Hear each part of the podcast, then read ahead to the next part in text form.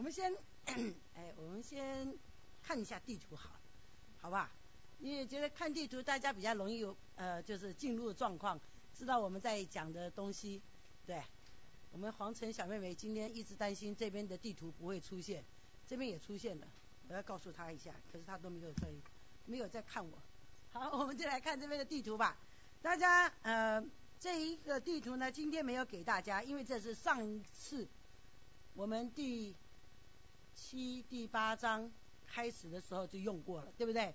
那这个地图呢，是从第八章、第九章、第十章、十一章，甚至到十二章都会，就是就是在这一段时间里面发生的事情，所以我们就会就不再用别的地图，就只用这一张地图，到至少到我们第十一章。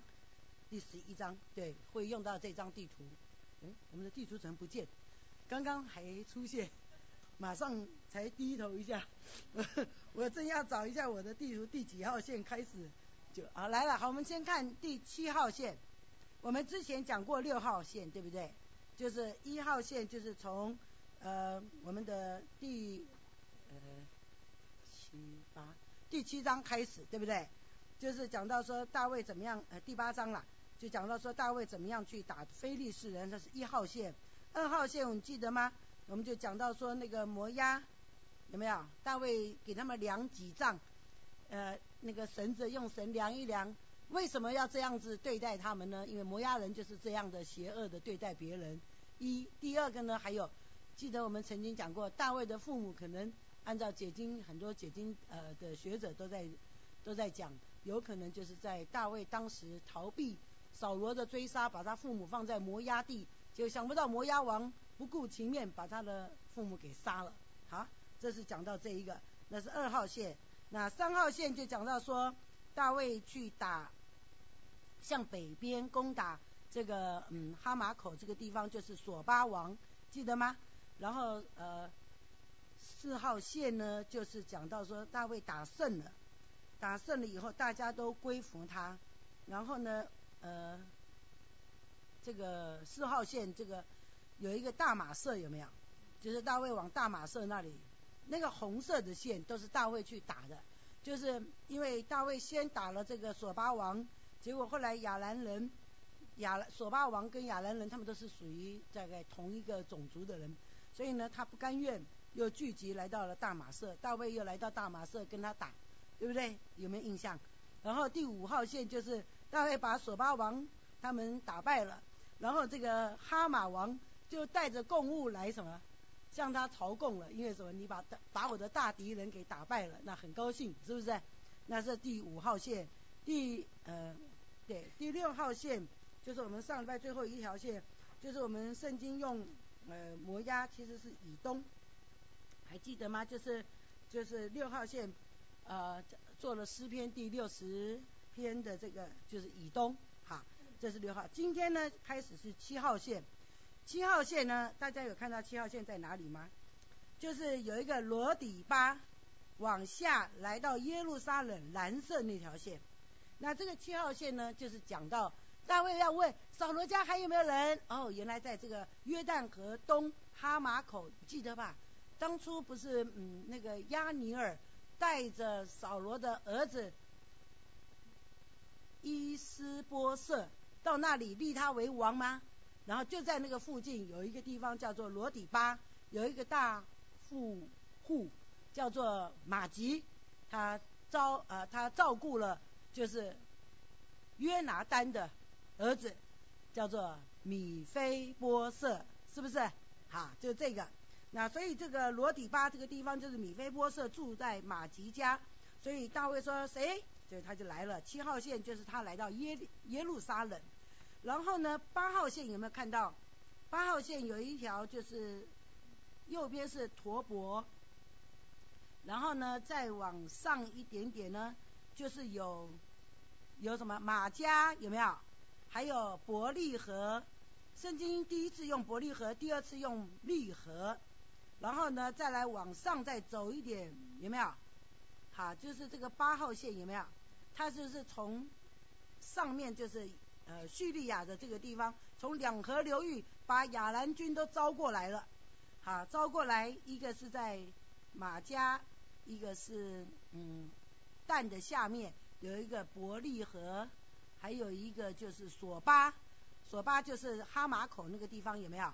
那个索巴，然后这个这些人还有陀伯这四个城市，我们等一下也会看到，就这四个城市的人，他们就聚集，就来到了所谓的米底巴这个地方。然后呢，亚门军队，这是我们今天会看到的，亚门军队来攻打以色列人，所以大卫就派了约押将军出去跟敌人对峙。想不到约押就想着对着拉巴亚门人的拉巴，这是第呃九号线，大家看到红色的九号线吗？啊，九号线就是约押呢，先是对着拉巴，想不到。那刚刚讲的四个城市的人，他们都往下来到了米底巴，所以他就被夹攻了。所以夹攻了以后，约押就把他弟弟安排什么对着亚门人拉巴，他自己带着精锐部队呢，就反过来打了这些亚兰人。就当然很自然，他把亚兰人给赶走了。但因为没呃怎么讲，没有这么预料到的这些，因为亚兰人这四个，你觉得雇佣兵会不会比本国的兵更强壮？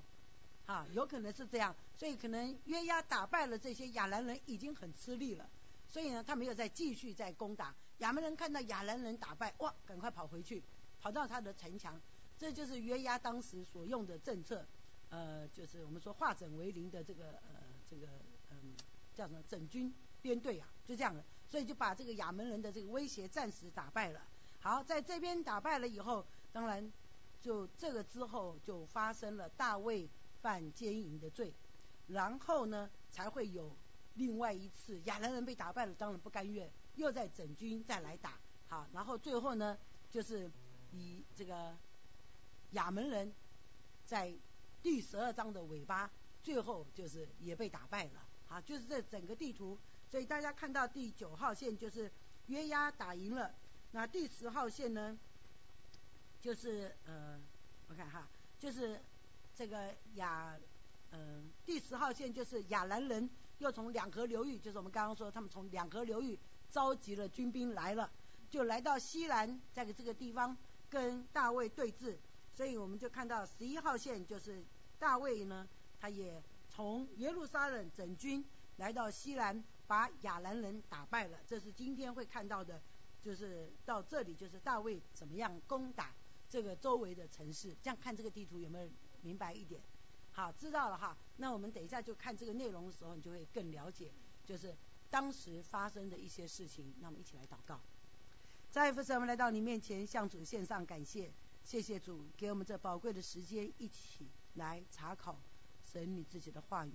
主的话就像两刃的利剑，要将我们的心思意念刺透破开。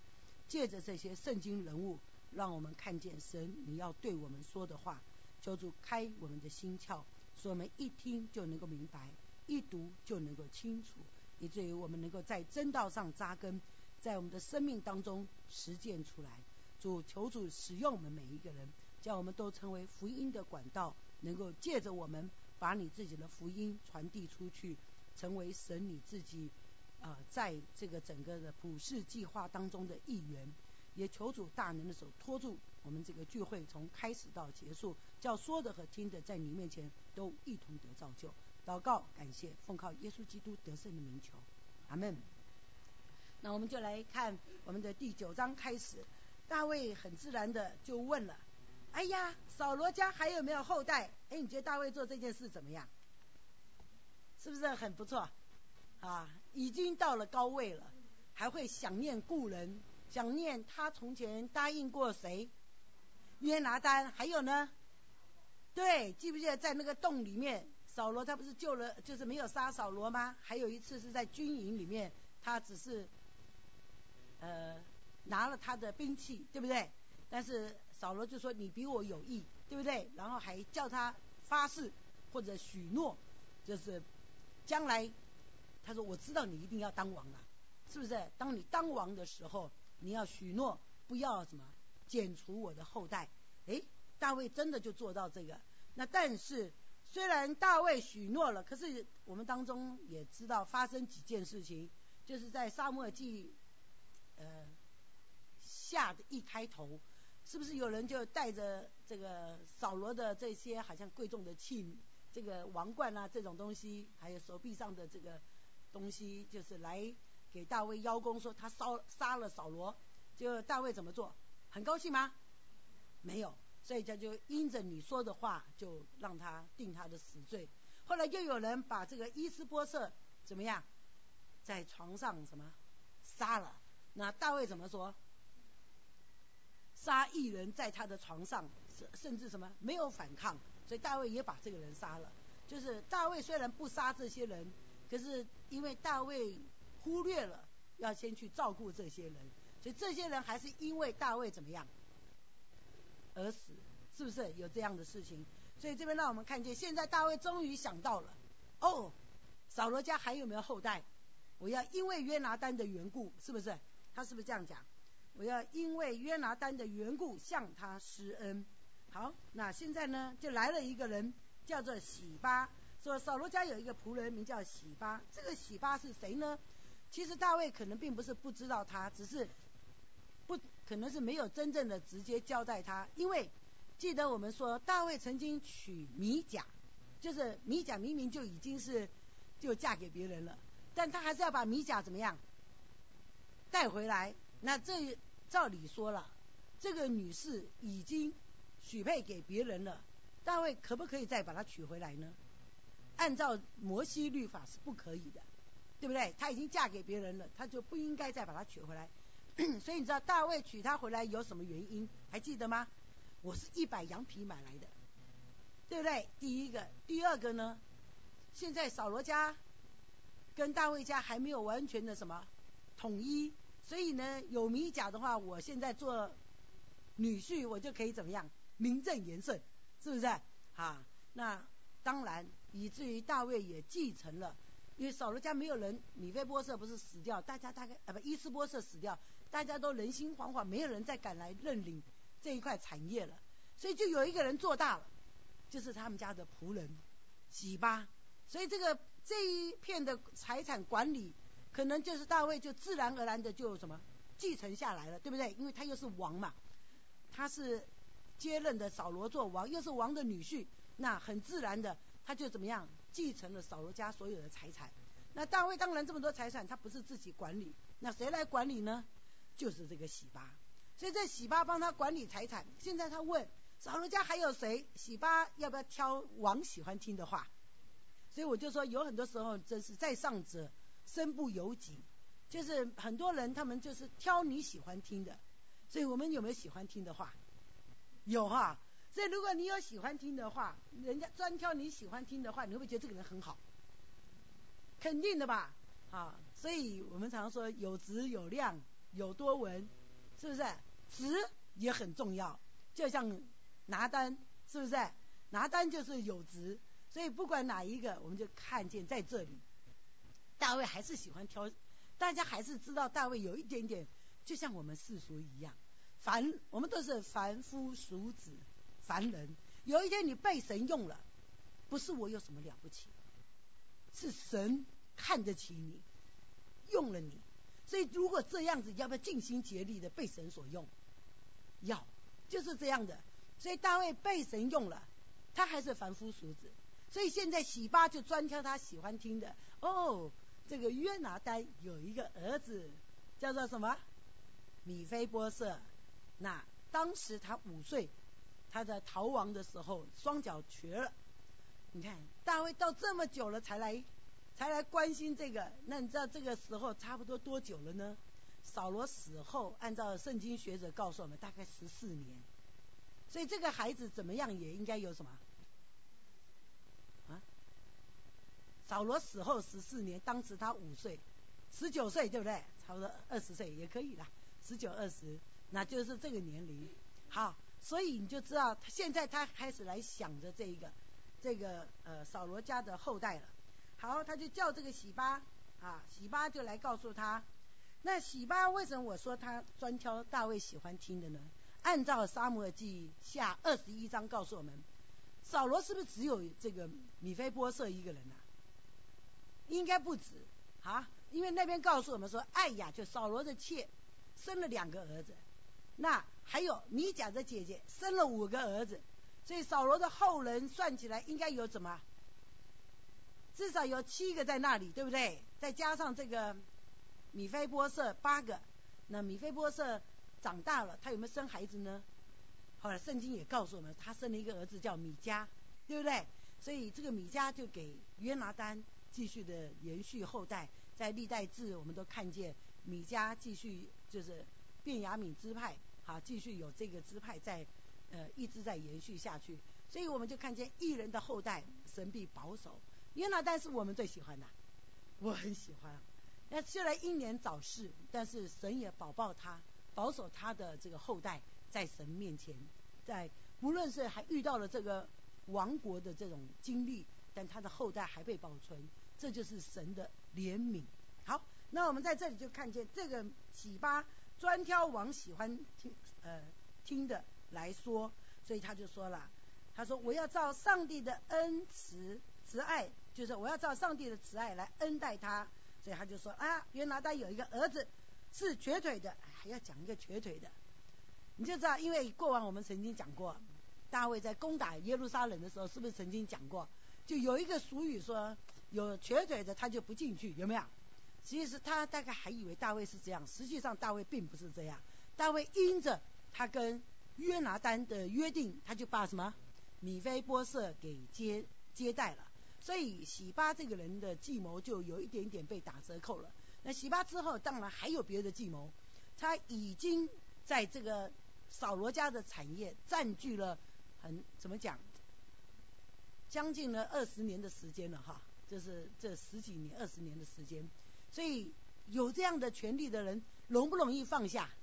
不容易。所以当以后大卫在逃亡、躲避押沙龙的时候，他就故意来这边谗言。说哎呀，米菲波设想要复国，哈，就是这样子。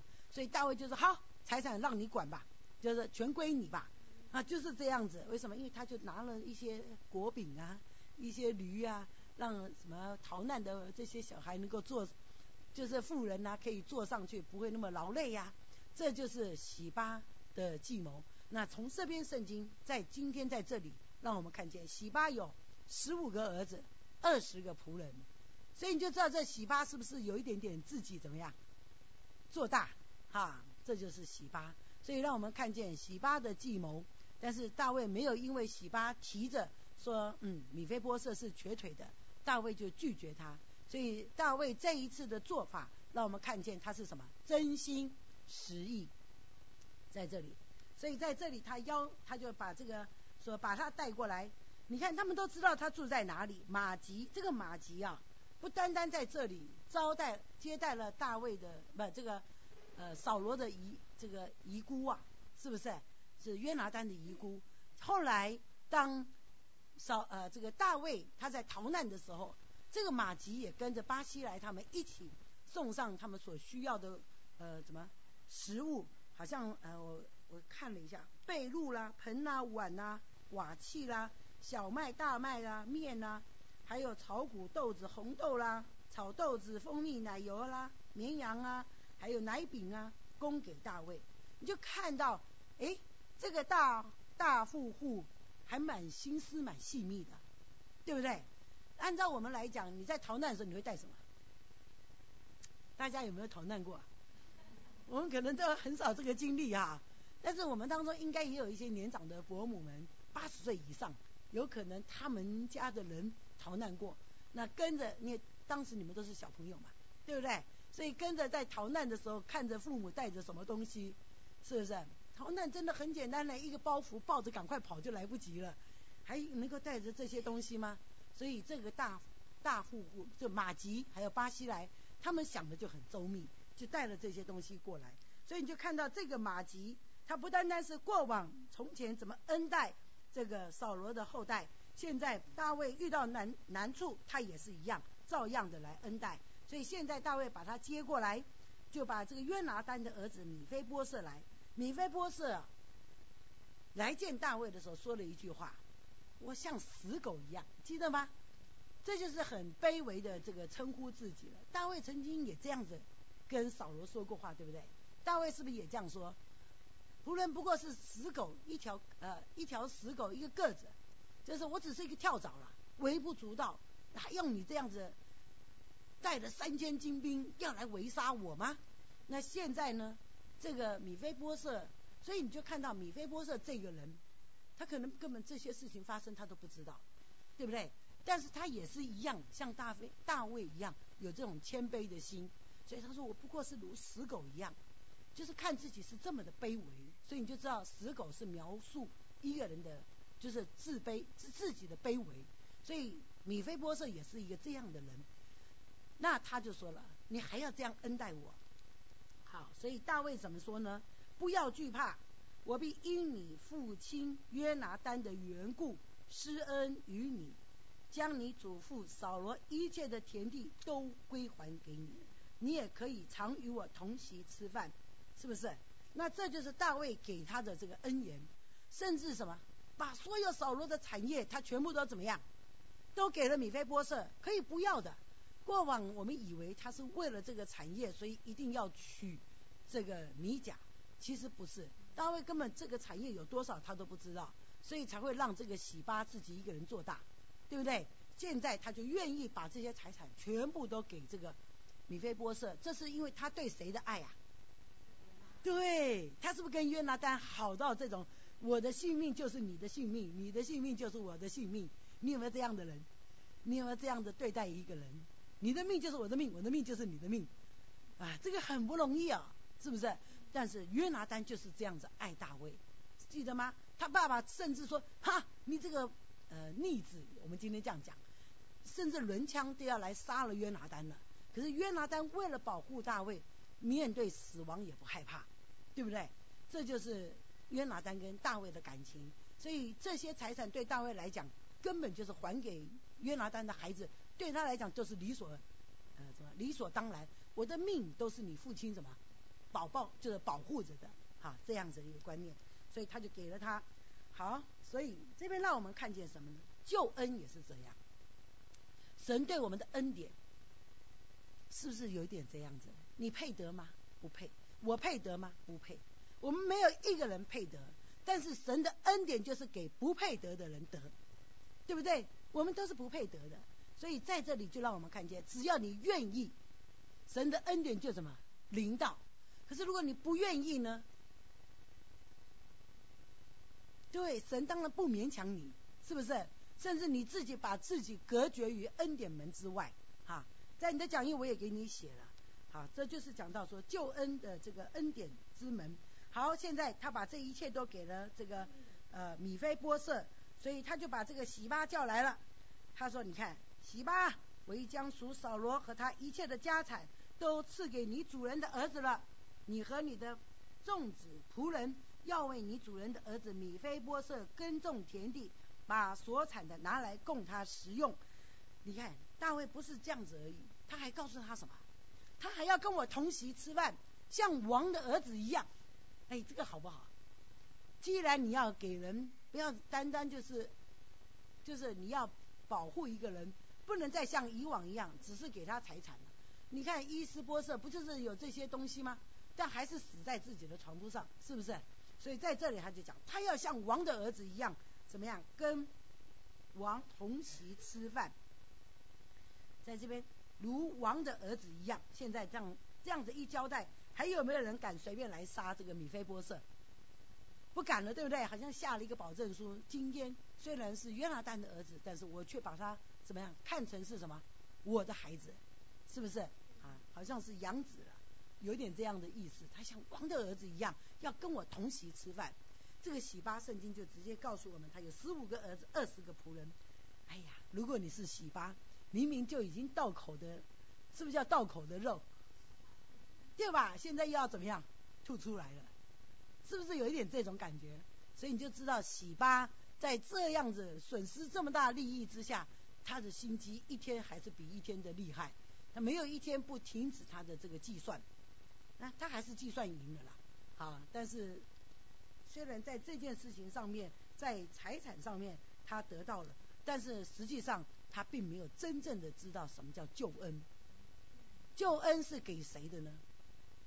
救恩是给凡谦卑来到神面前的人。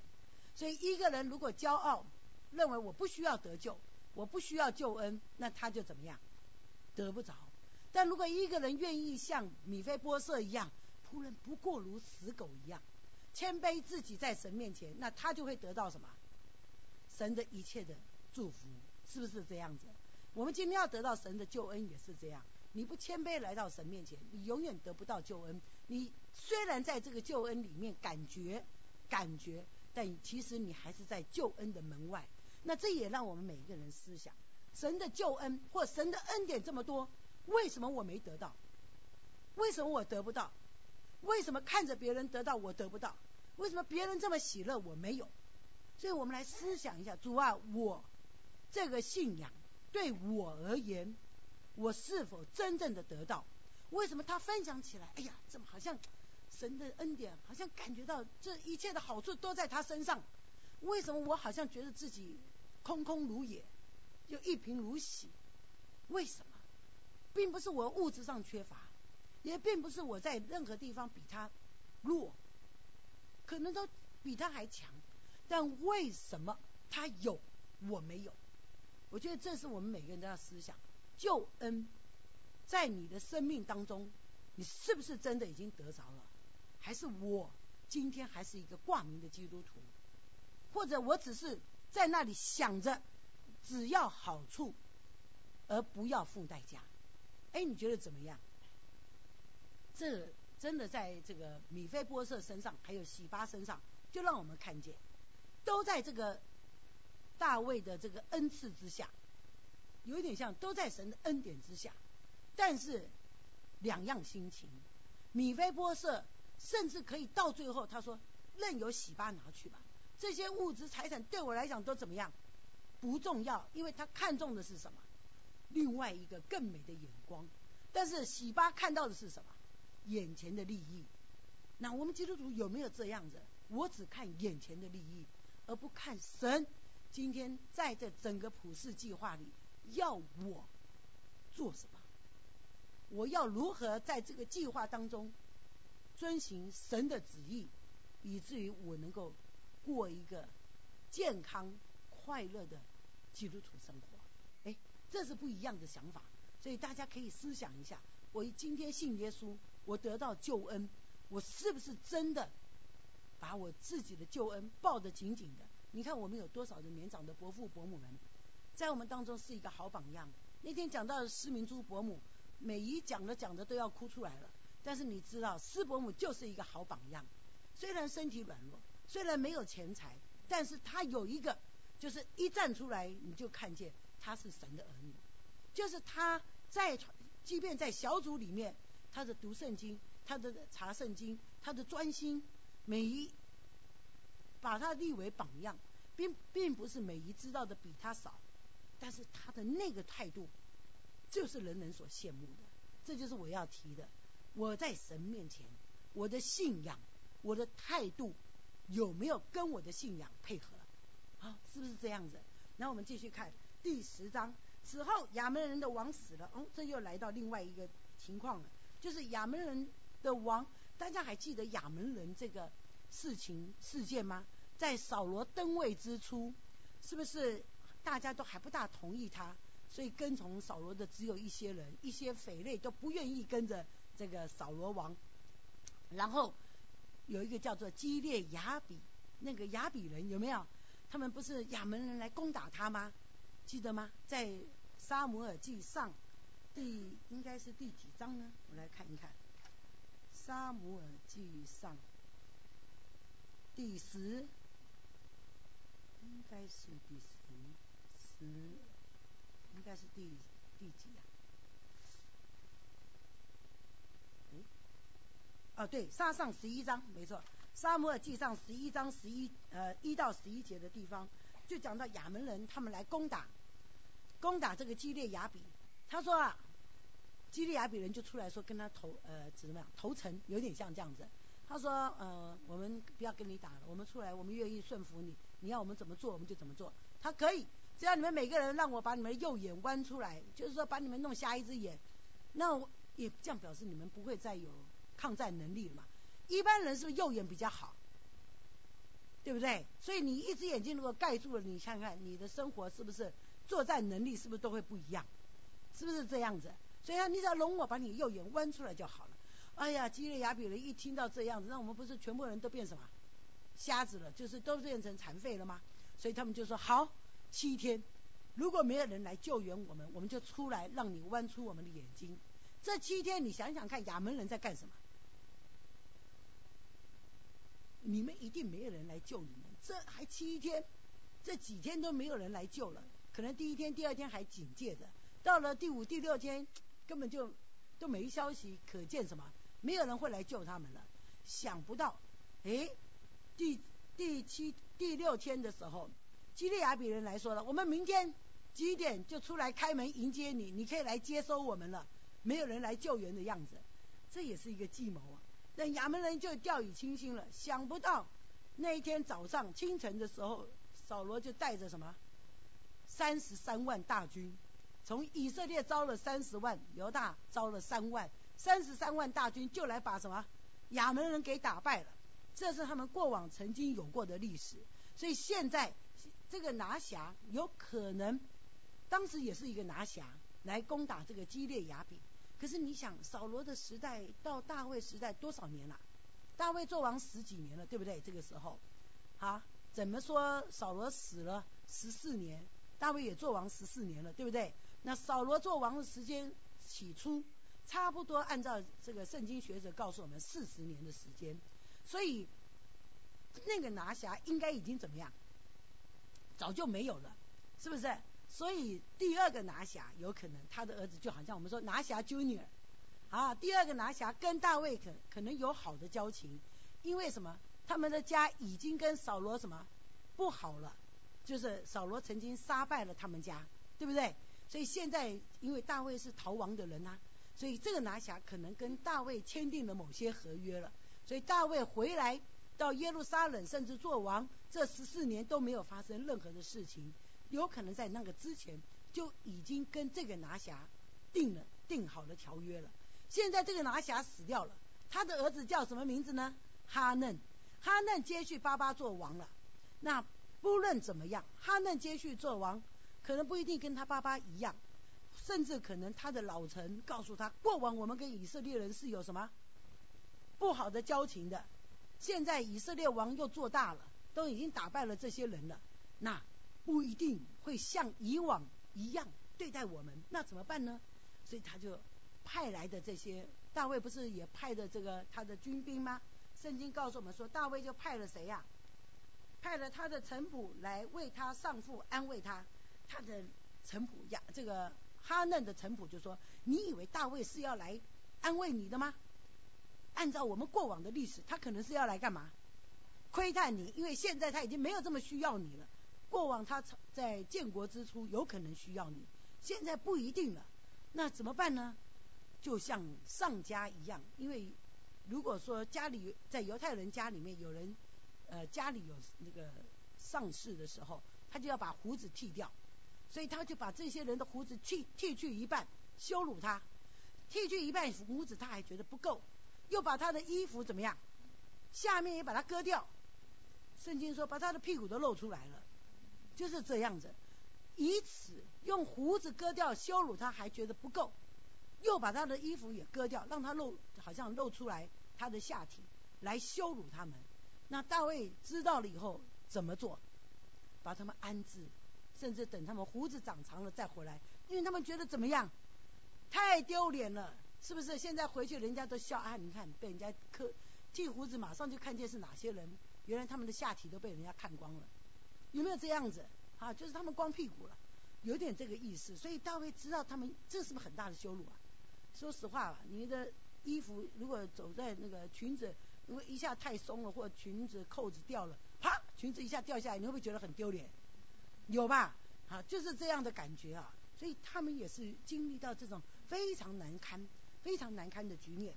所以呢，他这样的做法就回去了。大卫就去迎接他们。把他们带到什么耶利哥？记得耶利哥这个地方吗？哎，我们这一次的讲员范大林长老也讲到耶利哥，是不是？耶稣在耶利哥这里使谁看见了？瞎子，对不对？啊，所以在耶利哥这个地方，他们就安置在耶利哥。那大卫做这样的事情，让他们心里也很得安慰，是不是？但是从哈嫩做这件事情，你就看到，明明是一个善意的，是一个好意的，或者我们所传的福音救恩是好的，但他却存着什么心？抗拒，是不是抗拒？甚至羞辱你基督徒。一个人抗拒救恩，他会得到什么结果？大家可以思想，有没有在我们周围有很多抗拒救恩的人？可能我们说死鸭子硬嘴巴，到了老都不肯把他的嘴巴松口的，都有这样的人。我记得以前神呃在台湾一位是一位老牧师讲到，他讲到还是一位长老讲到，我都忘记了，他就讲到说他的朋友怎样都不肯信耶稣，死鸭子硬嘴巴。他就跟他讲：“你下地狱好了。”哎，想不到这一招居然有用哎！他的朋友想：这个朋友怎么样好待我？过往都殷勤的对待我，现在居然叫我这么生气，因为他跟他顶嘴，就跟他辩论，他居然骂了我说：“叫我下地狱好了。”好，今天不一样了，这一定是很严重，才会就是他才开始思想。后来这个人就信耶稣了。所以我就说，人有的时候就是要给他什么不见棺材，哎，不掉泪，有没有这样的？所以他一给他威，就是呃很严重的话说，你下地狱好了，这个人反而怎么样？不愿意下地狱，好，反而信耶稣了。那这就是，所以有的时候人就是需要要把他怎么样？好像重重的打一下屁股，他才会知道要什么学乖。小孩子也是这样，对不对？圣经不是说不能用杖管教孩子的是什么？恨他的，所以孩子从小就要怎么样，好好的管教，是不是这样？所以在这里让我们看见，亚门人知道大卫憎恶他，所以就打发人去招聚，这就是我们刚刚看到的伯利和啊，呃，打发人招聚伯利和的亚兰人，还有索巴的亚兰人，还有马家人，还有陀伯人。记得我们刚刚讲那四个地方的人，就找了这些人，多少人你知道吗？啊，他们两万，再加上一千，又加上一万两千，好，差不多总共最后他们伤亡四万多个人，好，这就是让我们看见他带了这些人，所以第七节大卫就差派约押带全军最勇猛的，哇，不错哈，就来出去跟亚门人，所以第八节说亚门人出来在城门前摆阵，所以这就是大约押的战术，亚门人在自己的城门前摆阵。他又招聚了那四个城邦，大概三万多个人到四万个人，从那个就是我们说的亚兰人，可见亚兰人是什么善战分子，也长得高大，是不是可以打仗的？这些人也聚集了在郊野，郊野就是我们刚刚看到的那个地图的，就是他们亚门人的门口的下面。所以现在约押对着这个亚门人来了，在这个亚门人的城门口对着这个拉巴，想不到。后面郊野有谁呀？有亚门人，这次是被什么？好像有一点我们说，哎，里外夹攻了。其实有一点像是中了圈套，是不是？嗯。但是实际上亚门人根本没这个智慧，他们当时只是想着要把这些人找来，因为什么？我亚门人如果打败了，我赶快跑到我的城里面，所以他们在城门口嘛，是不是？所以他自己给自己留了退路了。真正要打的是谁呀？让亚兰人去打他们，但是这就是约押，我们说化整为零啊。他把他弟弟交代了，就是你对着这个亚门人看着不让他出来，啊，我呢带着精锐部队呢去打谁？亚兰人。所以就这样子，他打败了亚兰人。亚门人一看到亚兰人失败，人就是这样的，那是我的雇佣兵，对不对？要死死别人，不能死我，所以自己赶快怎么样？跑回城内，关起门来。这就是亚门人的战术，亚门人是不是自私自利？所以你就看到一个抗拒神福音的人没有智慧，所以敬畏耶和华是智慧呃智慧的开端，对不对？没有智慧，没有战术，有的只是什么个人自扫门前雪，就是只管自己，就在自己跑回自己的那个城门就一关，他就没事了。那些亚兰人呢？反正你是雇佣兵，你该死的。所以死了四万多人，这让我们看见这就是亚门人。所以人拒绝救恩，只有自私自利。在这里让我们看见，所以打败了他。所以约押在这里让我们看见他怎么得胜的呢？他告诉他弟弟，他说：“我们都当刚强，为本国的民和神的诚意做大丈夫。愿耶和华凭他的意志而行。”你看见了吧？这就是约押打仗，不是靠自己，而是靠谁？神，靠神，靠神得胜。这在这里让我们看见。所以当他打赢了以后，约押和跟随他的人进攻，攻打了亚兰人，亚兰人就逃跑了，因为他们什么？就是被打败了。所以亚门人看见亚兰人逃跑，哇，他们也怎么样？也逃跑了。所以约押就离开亚门人那里回耶路撒冷。那亚兰人当然又看见自己被打败了，不甘愿。这是我们看见，因为这样子，他又回去整兵了。那在整兵的时候，他又来了，又要再来打。所以圣经让我们看见，他又聚集，聚集在这个哈大底谢这个国王啊，他就差遣人将大河那边的亚兰人，就是我们说两河流域那边的亚兰人调来了，来到了西兰。这时候谁来打啦？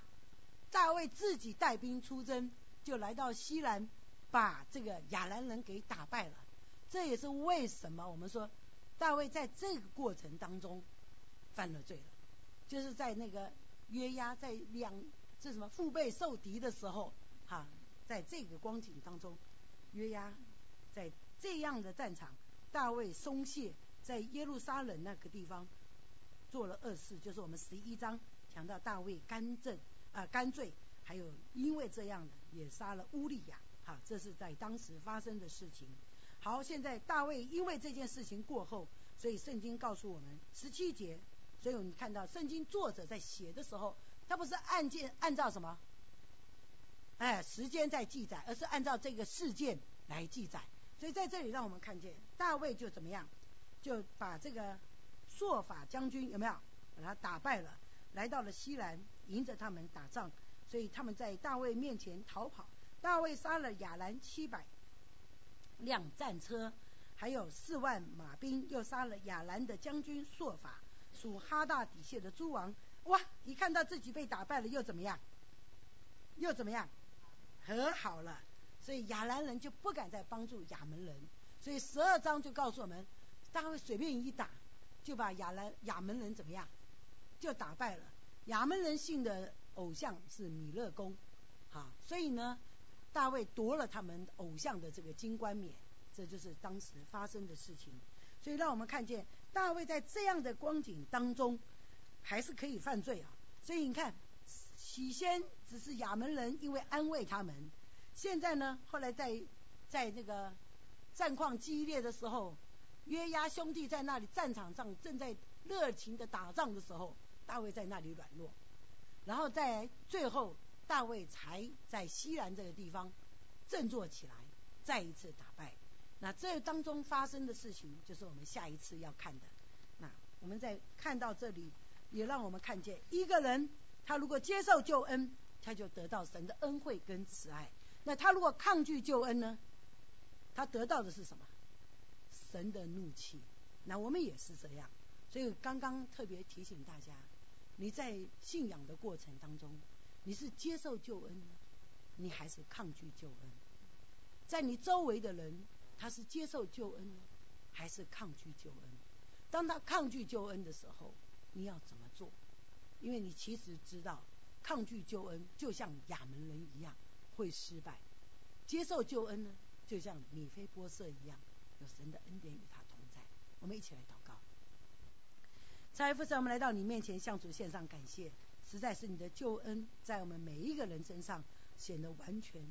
主，我们是软弱的；主，我们也是不足的；主，我们更是不知道如何来。在自己的人生当中做规划的，但是你把新的生命赏赐给我们，并且你也应许我们，若我们有人在耶稣基督里，我们就是新造的人，旧事已过，都变成新的了。你还应许说，我来了是要叫羊得生命，并且得的更丰盛。今天我们每一个来到你面前的人，主，我们都是要得到新的生命，要得到丰盛的生命。过往我们的信仰。跟我们今天的信仰主，我们要来到你面前校对一下，我们在你面前是否真的活出有救恩的生命吗？主要就求主在今天向我们每一个人说话，在我们里面做扎根扎嗯扎心的工作，使我们在你面前，主我们不甘只是这样子平庸的过日子，我们乃是愿意被你使用，活出你要我们活的精彩人生。主要我们就求主你大能的时候托住我们每一个姐妹，让我们在你面前能够被你自己的话语丰丰富富的得着，让你的名在我们生命当中。得着主你该得的荣耀，祷告感谢，奉靠耶稣基督得胜的名求，阿门。